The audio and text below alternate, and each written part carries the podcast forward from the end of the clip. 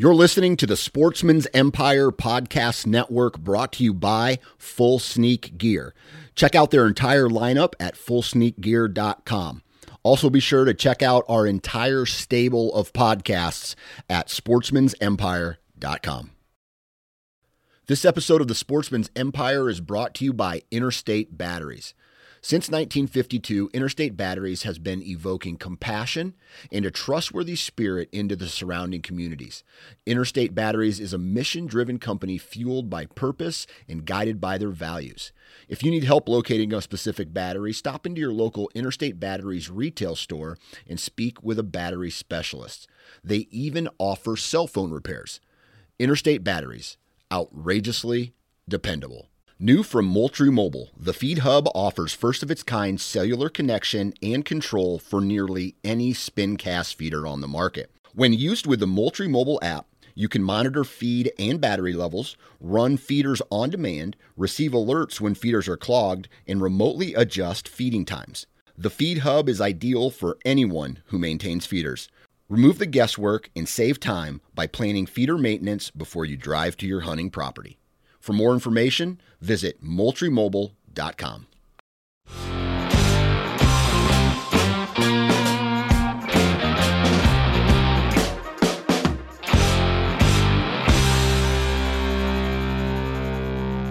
Hi, everyone, and welcome to another episode of the No Low Ballers podcast. I'm your host, Logan Metesh of High Caliber History. As always, we've got some Go Wild and Gunbroker crew with us. We've got Alan and Dan, and a very special guest today. We have Adam Kraut, the Executive Director of the Second Amendment Foundation, with us. Adam, thanks for joining us today. Thanks for having me, guys. Absolutely. So, obviously, there's a lot going on in our industry right now.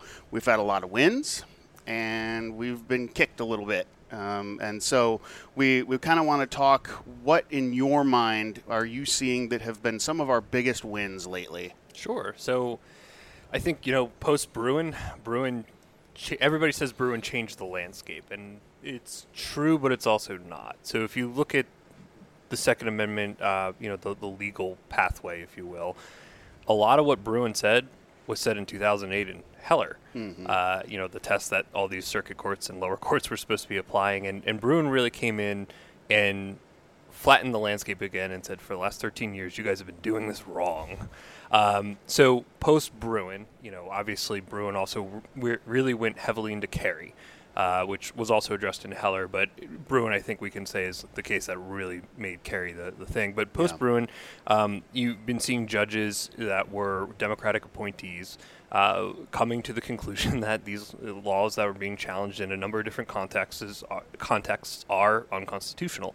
Um, and so I think, you know, we're, we're living in a different world right now. I think you're going to see some courts try to figure out how to get cute with the Bruen analysis and the whole analogous. It doesn't have to be a carbon copy of the law that was in existence at the time. Mm-hmm. They're also fighting about whether 1791 or the, the adoption of the 14th Amendment, uh, whether that time period is the correct one for the historical analysis. So I think as we continue to go down this pathway, we're going to start to see some courts try to get a little cute with it. Um, but the circuit courts have been very interesting to see. Um, there's been some very good decisions out of those, and of course some that have been not so great so far. And uh, you know we're we're very excited for the future in the, the legal arena right now. So, for you know, maybe some of uh, our listeners who aren't quite as gun geeky as the people in this room, can you give it a thirty-second version of what Bruen? Because we hear that all the time. Sure. But what is what is Bruen? Yeah, so I think maybe we'll even take a step further back, right? So when we're talking about the, the context of uh, the legal arena and Second Amendment decisions, you have Miller in the 1930s that deal, dealt with short barrel shotguns, and for all intents and purposes, we can kind of just ignore that. So oh, really, we ranted on a soapbox about that one. Already. we yeah. sure did. oh, yeah. Almost a full so, podcast on so, so really, you know, the world kind of began with Heller in 2008, and what Heller said was that the the right to bear keep and bear arms is an individual right. It's untethered to militia service, um, and you know it established the test for the Second Amendment analysis, which at the time, which is still the test, was text as informed by the nation's history and tradition. Uh, two years later, you get McDonald versus City of Chicago, a SAF case, and that one incorporated the Second Amendment against the states via the 14th Amendment, the Due Process Clause. So all that meant, for plain English purposes, is that we can now sue states and cities and municipalities for Second Amendment violations, and under the federal constitution, not doing anything at the state level. You get Caetano in 2016 talks about stun guns. Bruen uh, 2022, uh, and so Bruen post Heller, post McDonald, the circuit courts went, okay, your test Supreme Court, great, but we're going to change it a little bit. And they created a two step analysis. And a lot of times, what they did was, is this conduct burden, you know, does it burden Second Amendment right? If yes, cool, let's check this test. And what we'll do is apply intermediate scrutiny. When we talk about levels of scrutiny, there's three main different ones. Intermediate's the, the middle one. And almost always, these courts would find that yeah, the government's interest is better than the right, and therefore we're going to uphold this law as constitutional. Bruen came back and uh, addressed you know, the right to, to bear arms outside the home and said, yes, there is a right to bear arms outside the home. New York's law is uh, crazy and not going to stand. And the test, again, is text as informed by history and tradition. Uh, they went through this and said it twice in blinking lights in the opinion to really kind of to really emphasize that hey we're telling you what the test is we told you back in 2008 and now we're really making sure you understand it so that's a little more than 30 seconds, but that's kind of the overview. No, I- that's you know, great. They're never really exciting to read, but like I say, the you know to your point, some of the verbiage in the in the the brewing or Bruen ruling was kind of funny to read. They they were pretty adamant in their decision making on this. yes. Yeah. Tho- Thomas was not having it. Yeah, and you know, and Bruen's been really interesting because you had you touched on briefly, you know, talk about you know specific dates and what dates are we going with, and you know, and as as an arms historian, like that's Bruen's been huge for for me personally because uh, it's I've had so many different lawyers reaching out to me trying to you know, "Well, can you tell me more about this? When did this come in? What are, you know, and so it's really from my perspective, it's been really fascinating watching people have to learn the firearm history behind mm-hmm. things to truly understand how to work it into the preservation of our rights. So that's been neat to see as well, you know. It only took like half a dozen court cases and a, a pile of money to make them want to do that, but yeah, I mean, it's probably smart. Unfortunately, that's the way some of this goes. And you know, you look post Bruen, so uh, New York, New Jersey, California, um, and other states were okay. People can now bear arms outside the home. Our old permitting schemes, where we prevented the majority of people from getting them or made it onerous, and people just didn't do it. We need to solve this problem. So what they did was they passed all these new sensitive places laws, where they basically said, okay, um, yes, you have a right to bear arms outside the home, and yes, this application process that we used to have, which was arduous, we're going to maybe make it a little more simpler. Which you know, more on that in a minute, maybe. um, but they went, okay, we're just going to make all of these places possible off limits. So really, your right to bear arms doesn't actually exist in, in theory, or, in, or in practice rather. In theory, it exists, but uh, so that's led to I think we have five sensitive places challenges now. Two were in New York, one was in Jersey, one's in California. There was one against the city in California before the state did its thing, and there might be one other one that I just can't recall off the top of my head. So the the states are playing games with the Bruen decision, Which uh, we expected. which we expected. Uh, New York wasted no time whatsoever. New Jersey was not far behind, uh, and that's you know I think really that's going to be a, a major battleground on on things. Uh, you know, the assault weapons bans, magazine capacity stuff that we've been dealing with for years. That's stuff that uh, we currently. Um, have we have uh, eight assault weapons ban challenges, six magazine capacity challenges. Um, in our assault weapons ban challenge in the Fourth Circuit, actually, that one uh, was up on appeal while Bruen was being decided, so the Supreme Court held it. Bruen decision came down. Supreme Court granted cert in our case, and I think three other ones uh, vacated the circuit court decisions and remanded it back to them. So all that means is that whatever the circuit court said, the Supreme Court said, nope, we're throwing that out the window, and we're sending it back to you for proceedings consistent with what we just said in Bruen. A lot of those circuit courts kicked those cases down to the district courts to basically start fresh.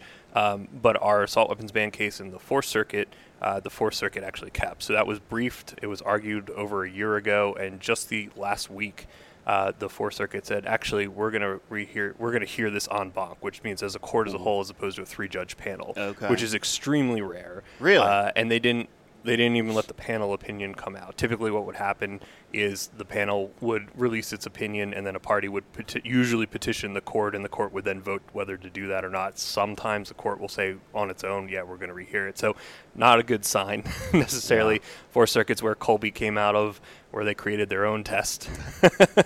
Now, this is just an amateur watching, but the the history for years was that the Supreme Court just wouldn't touch a gun case. The fact that they took Miller and McDonald was shocking at the time. Or sorry, Heller and McDonald mm-hmm. at the time was shocking. Uh, it seems like they're more open to them these days. Is that a wrong, or does it seem like that you're getting a little bit more traction there? You know, that's a that's a good question. Um, so why and how the Supreme Court operates as it does is a mystery to a lot of people. There are people far smarter than me. You look at the folks over at SCOTUS blog uh, that you know have clerked in the court. Uh, there's some secret inner workings as to how things go, but generally speaking, I think particularly with the justices that are around, particularly Thomas. Um, now that Heller and McDonald and Bruen have been decided, they're very, I think, careful about granting cert on cases if they don't think that the votes will be there to go in the direction where they think the law sh- should sure. be constitutionally. Okay. And I think that's probably true on both sides of the aisle. So while it is frustrating, um, we don't know what those discussions are. We don't know whether the justices are looking and saying, okay, you know, we've this area of the law is fixed in, in this capacity, and if we grant cert here, I think that maybe some of my colleagues would be inclined to cut this short based on their view of the, the constitutional interpretation. So it's really kind of anybody's guess, but I do think that that is some you know consideration that's given to that stuff. Well, because that was always the the hubbub around Heller when it first went out. It's like you know the community had been begging for a case like this, but some of the the larger organizations in our industry, shall we say, were kind of opposed to it because if, if, if Heller had gone wrong, Yes. It would have been crushing. It would have been a very different world. And, and their yes. their theory was it's better to kind of live under the boot we're under now rather than have two boots in our throats. Where obviously smarter parties went, yeah, but this is a really good case. We we can do a hell of a lot of good with this case. And it, and it was a really good case. And you know, as we continue to see the the historical um, stuff come out because I can't think of a better word than stuff, unfortunately. I, think that's, I think a legal term. Yeah, yeah, yeah. yeah. It's jargon. It's in Black's yeah. Law Dictionary, added just now. Um, but as we continue to look at the history surrounding the Second Amendment, you do see very clearly that it is an individual right. Um, mm-hmm. That's that's if it wasn't confirmed back in 2008, it's set in stone now based mm-hmm. on all the mm-hmm. evidence that's come out.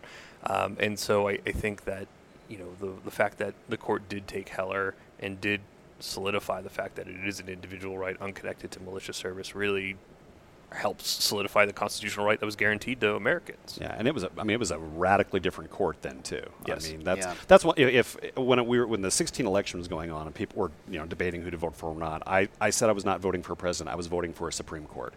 And I like to think that I've been proven right over at least that four-year period of what that court has sure. has become from a, a more conservative, more funda- you know fundamental American-minded court than what it might have been before that. Yeah. It's probably still activist. We're never going to get away from an activist court, but it's at least in my mind the right way of an activist court. Sure. Well, and, and Adam, one thing that we for sure want to touch on is, uh, you know, it's, it's 2024, and that's a big year for SAF. You guys are celebrating 50 years um, which which is both amazing and sad because it means that SAF has been fighting the good fight for half a century. Yeah. so one, thank you guys for yes. that. We you know we we appreciate everything that you guys are doing. But two, uh, you know, let talk to us a little bit. You know, if you can historically, you know what what is going on, you know, in 1974 and, and in the early years that brings SAF into the picture? Sure. So, so uh, SAF was founded by Alan Gottlieb. Um, Alan, at the time, worked for Young Americans for Freedom. Uh, I believe it was the national group. And he was tapped to go up to the Pacific Northwest, where that chapter up there actually dealt with the right to keep and bear arms. That um, ultimately became the Citizens Committee for the Right to Keep and Bear Arms in 1971 he had this vision of elevating a case to the Supreme Court. That was his idea. And so in 1974, SAF was founded. And those early years were spent um, kind of getting together the right people to help make that uh, a possibility. There was a lot of foundational work that needed to be done. 1974, unconnected to SAF, but same year, oddly enough, uh, there was a law review article published uh, by Don Kates, which uh, theorized or really spelled out, I shouldn't say theorized, but spelled out that the Second Amendment right is an individual right untethered to militia service. So those early years were uh, spent with a lot of scholarly stuff, a lot of working with lawyers, uh, trying to figure out and get the, the proper um, legal footing to start to be able to file lawsuits. Uh, there was a lot of public education going on at the time, uh, newsletters, things like that you get some lawsuits. Um, I think the first one, if I recall off the top of my head, was either late 70s or I think it was in the late 70s, uh, and then there were a couple in the 80s. Uh, notably, in the 80s, there was a challenge to the city of New Haven, Connecticut's uh, total handgun ban, which SAF won. Um, they won that in 1982, and that same year is when they challenged then Mayor Dianne Feinstein's handgun ban in San Francisco, which they also won. Uh, and you know, throughout the years, there was a handful more of uh, various litigations. We actually had a book published uh, for I think the 25th anniversary that has some of this history, which made my life a heck of a lot easier I bet. Uh, because I didn't have to dig through files to find all this stuff. Like drinking from a fire hose. Yeah, uh, yeah. Um, you know, the the organization uh, put on gun rights policy conference along with the Citizens Committee for the Right to Keep and Bear Arms, uh, the Legal Scholars Conference. Uh, so a lot of this work before we get to the actual litigation, which you know existed certainly pre Heller, but once Heller hit, it was you know floodgates opened, and uh, since the organization's inception, we've been involved in over 260 cases. Wow. Uh, that's either as a party, as an amicus, or funding a lawsuit where we we were not a party. Uh, I actually filed a lawsuit this morning uh, before I came here, so we now have 58 active cases. Just another average Tuesday. You know. Right. Yeah. Yeah, uh, th- this one, this one, uh, I've been planning uh, for over a year. I've been I worked on the complaint. I had a hard time trying to find the right plaintiff for it, but uh, I'll tell you guys about it. The PR is not even out yet. I'm waiting for the court to actually docket it By under the the, correct this goes docket. live, yes. Uh, Right. So we filed a lawsuit challenging the uh, federal prohibition on medical marijuana users.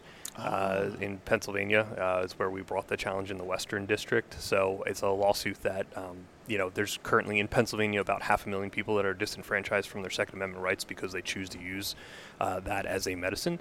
Uh, and if you look at that on a national level, uh, 38 states have legalized it for medicinal purposes. So there's millions of Americans that are have to literally choose between medicine or the exercise of their rights. Uh, and we didn't think that that's okay. So we're starting here, and we'll see where it goes from there. So can you explain, you know, so 38 states Mm-hmm. and you choose to, to file in Pennsylvania. Can you explain, you know, why Pennsylvania and not one of the 37 other states? Sure. So Pennsylvania, uh, well, a number of reasons. One, finding a plaintiff. Uh, also, circuit selection. So th- this is a lawyer thing, regardless of what area of law you're in. Uh, if you're looking for, you know, particularly with constitutional issues, you're looking for circuits uh, that are either going to give you a favorable decision, or alternatively, if you're you're looking to get something to the Supreme Court, you're looking for circuit splits. So the marijuana issue in particular, uh, there's a lot more states where you can bring those challenges versus like an assault weapons ban. You know, you look at assault weapons bans, they're in, you know, California, Oregon, Washington. That's all in the Ninth Circuit. Right. You, you know, so um, Pennsylvania's in the Third Circuit. It's if I was ranking circuits, it would be like second tier. Wouldn't be the first choice. Uh, Okay. the Fifth Circuit right now is the first choice, uh, particularly if you look at what they did. I mean, with Rahimi, um, I don't think that there's a law that they are going to uphold. So Fifth Circuit case would be a, a good one. Uh, the Eighth Circuit, but it would just it happened to be where I was looking to bring a lawsuit. It was one of the places I had identified. Um, my plaintiff in this is a uh, duly elected district attorney. Oh, Uh, yeah. So Not a, That's bad, not a bad plaintiff. Yeah. Not a bad plaintiff. Yeah. right. yeah. So that all that all plays into it. Very interesting. Very cool. I want to go back to something you talked on a second ago because where I first became intimately aware with the, the Second Amendment Foundation and the Citizens Committee was the Gun Rights Policy Conference. I was when I was working my master's degree in communications, um, I was looking at how the media portrays firearms, and stumbled across. I think it was Tom Gresham put me onto the conference, and I attended. I think the first one in Cincinnati. That is an amazing event that more people need to know about. Yeah. Can you talk a little bit about the history of that and, and, and, and what your uh, goals are with those? Yeah, so the the this last year's I think was the 38th annual gun rights policy conference, and so you know pre-internet, best way to do things is networking in person. So the whole point behind gun rights policy conference was to get lawyers, scholars, uh, people involved in state groups, activists all together uh, to talk about things currently, where they stood, what people were working on, sharing strategies, tactics, uh, exchange of ideas, creating new ideas and, and things to pursue. Uh, and that's been going on for the last 38 years. So, you know, we get uh, in, in attendance for speakers, we get, you know, the attorneys that are litigating these cases across the country. We get uh, people that are involved politically that are making things happen. We get the, the leaders of state groups who are you know taking the fight to their state legislatures and keeping people informed. Uh, in addition to the attendees who show up that are people that are really interested, and then at the end of the day, you all have a chance to actually go meet these people. And you know, if you're interested in meeting, you know, if you have heroes or what have you, people you want to meet that are involved in the space, you can do that there. It, it was amazing because, as you said, you go see these. I mean, almost iconic people to hear from. I mean, Massad Ayoob would speak, Alan Gura. I think the year I went, we had, or the first year I went, we had Ron Paul and Rand Paul. Wow. Um, it, it was it was crazy. And then afterwards, you just kind of hang out with them. But getting to know all these like-minded people across the country, that's where I got to know Al- Alan Gottlieb really close because, as I told him, he's he spells his name wrong, but that's fine. I, I you know I let him slide on that one.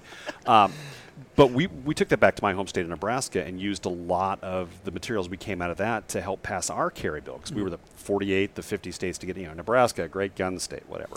um, but that was really instrumental in helping form uh, what later became the uh, Nebraska Firearms Owners Association. Okay. And uh, uh, just a lot of the, the groundwork was laid through things that we learned at the policy conference. And I mean, it, if I remember right, it's still is it still free to attend? or- Yes. I mean, it's, if you are interested in helping your state organization or you know move the needle at all on gun rights, I encourage people to sign up and go. It is a, it is an amazing event. Um, the materials, the education, the networking, it's it's crazy. It's a great event, It's going to be in San Diego this year.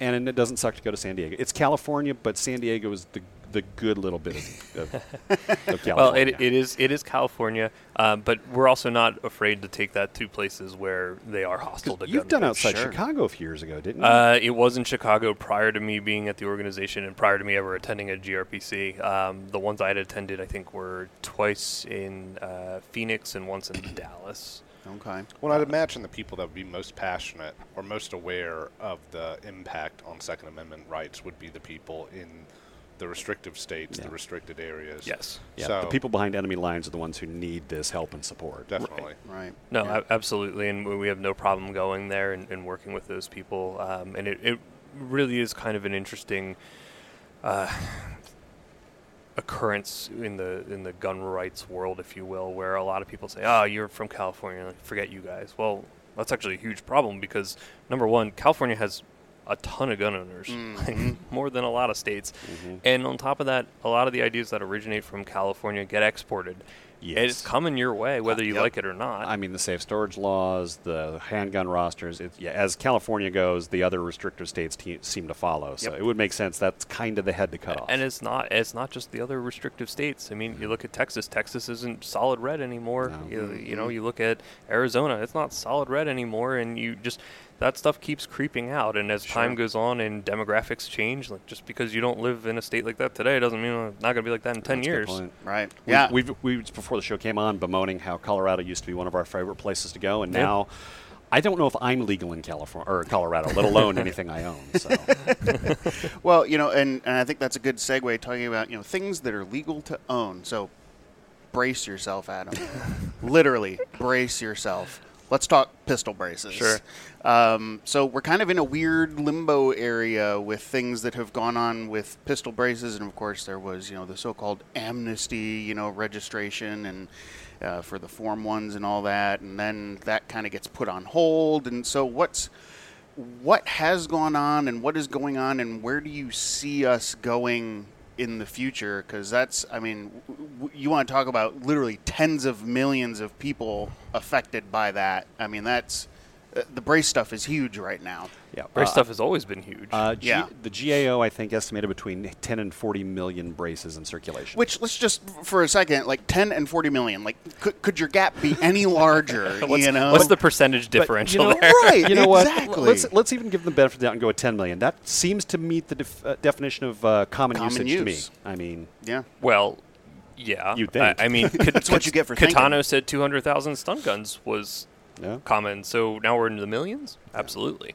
Uh, so the brace issue is a fascinating one. It's one I've been writing about since I actually started practicing law. First, first blog articles I ever wrote were about the braces, and then I came to my first shot show in 2014, and I met Alex Bosco, the guy who founded SB Tactical. Yeah. Um, and so I've, I've had a good relationship with him for a number of years, and this issue has been something I've unfortunately been involved with for a very long time.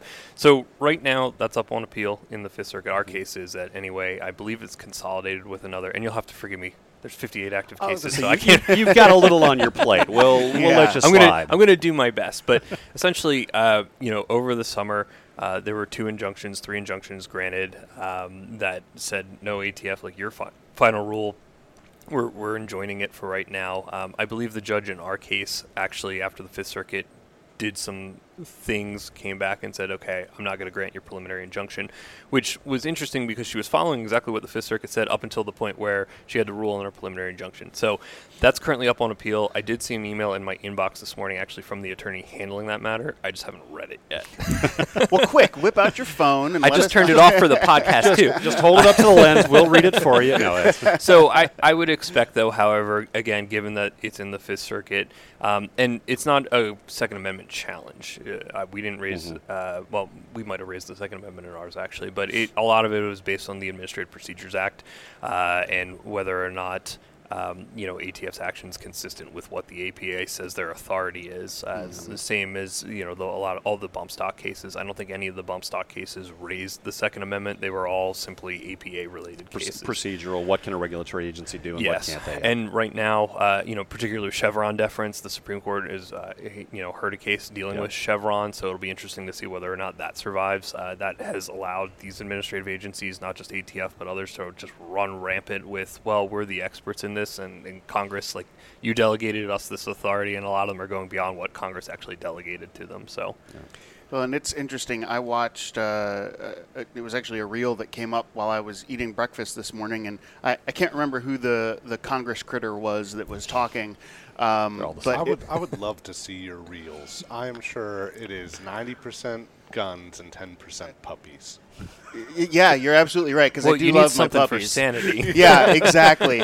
Um, but but it was uh, it, it was one of these Congress critters. It was grilling uh, ATF head Steve Dettelbach, um, and and he was talking about. They were specifically talking about the braces, and it was very clear that the member of Congress had absolutely no concept of what the brace was, how it worked, anything it did, and you know give credit where credit is due. Dettelbach did an, an amazing job of, of being very diplomatic and uh, basically being like, you have no clue what you're talking about. And like, it, you know, Congress is clueless when you find yourself siding with the head of the ATF on No, something with you, this. you You, know, Congress is clueless when Dettelbach comes across as the expert on gun things. Right. Yes, and that's kind of where where we were when I was watching this reel, and I was like, "Holy crap! I, I never thought I would agree with Dettelbach on anything, but I was like nodding my head, like, okay, okay, you know." you know, just to, uh, of the, the mess of you know and, and what his reels look like got me thinking of something. one of you know we, we know that one of the larger rights groups in our industry is kind of under a little bit of fire right now, both internally and externally. And there's been mm. some positives, and some negatives that have come out of that. But for me, I think one of the biggest positives is the SAF is finally getting its due Sure. because ev- everybody looks at these cases over the last well 50 years for sure, but definitely the last 20. And it's like, oh, NRA is protecting our rights. Like, no, do you know who actually brought that case? Do you know who did the legwork? And it's always been, always been the SAF doing it. And the fact that now you're getting the attention, I'm hoping that you're also getting some of the, the, the love in your, uh, your your donation inbox as well. We're working on it. Um, Yeah. Because I mean, you guys have been carrying the water for us for decades and not always getting the love for it. So I just I want to. Your work is being recognized by some of us, and we are so appreciative for everything you guys do. No, well, thank you. You know, we, we certainly appreciate the, the recognition. The one thing that, you know, when I came on board uh, in November of 2022, I was looking at the organization and, and thinking, okay, I'm here to help run it and eventually, from what I understand, run the organization after Alan, you know, steps steps down or, or back anyway. And so one of the things I, I noticed was okay, we our, our, our brand looks a little tired. Uh, we updated that. We updated the website. We made it easier to navigate. We put individual case pages on there uh, so that you can actually uh, read what our cases are about. There's a little summary. You can go to the docket and see all the filings, but also our outward communications and how we're communicating and interacting with people. So Yeah. that's it took longer than I would like, uh, and a lot of that is still under underway uh, as far as the the com side of stuff. But we're we're getting better, we're getting stronger. We have a lot of ideas for this year, and, and we're hoping that as we continue to beat that drum and tell people not only where we've been, but w- what we're currently doing and where we're going, that that recognition will in time, you know, increase as well. Yeah. Well, that's awesome, and you know, uh, congratulations on, on 50 years of, of well done. Um, you know, uh, uh, unfortunately, I, I wish we weren't going to need you for another 50 years, but you know, looking forward to the next 50 of, of you fighting for us. I'm still glad to have him, though. Yes, absolutely. so we, we appreciate everything that you and, and SAF are doing, um, and we appreciate you taking time out of your busy schedule to come and join us on the show. So, uh, Adam Kraut, Executive Director of the Second Amendment Foundation, thanks so much for coming on the show today. Yeah, thank you for having me, guys. Well, that's it for this episode of the No Low Ballers podcast. We appreciate all of you tuning in on all of the various platforms. We really appreciate you joining us for this ride each and every week. Make sure you're subscribed on your favorite platform. You can find us, uh, all of the videos on YouTube and, and all of your favorite podcasting platforms. Listen and make sure you're subscribed there. Leave us some likes and comments. Uh, we do read the comments, we do respond to them. Um, we just really appreciate you guys tuning into the show each and every week because without you, there is no us. So thank you from the bottom of our hearts. Uh, that is it for this week, and we will see you right here next week on the next episode of the No Lowballers podcast.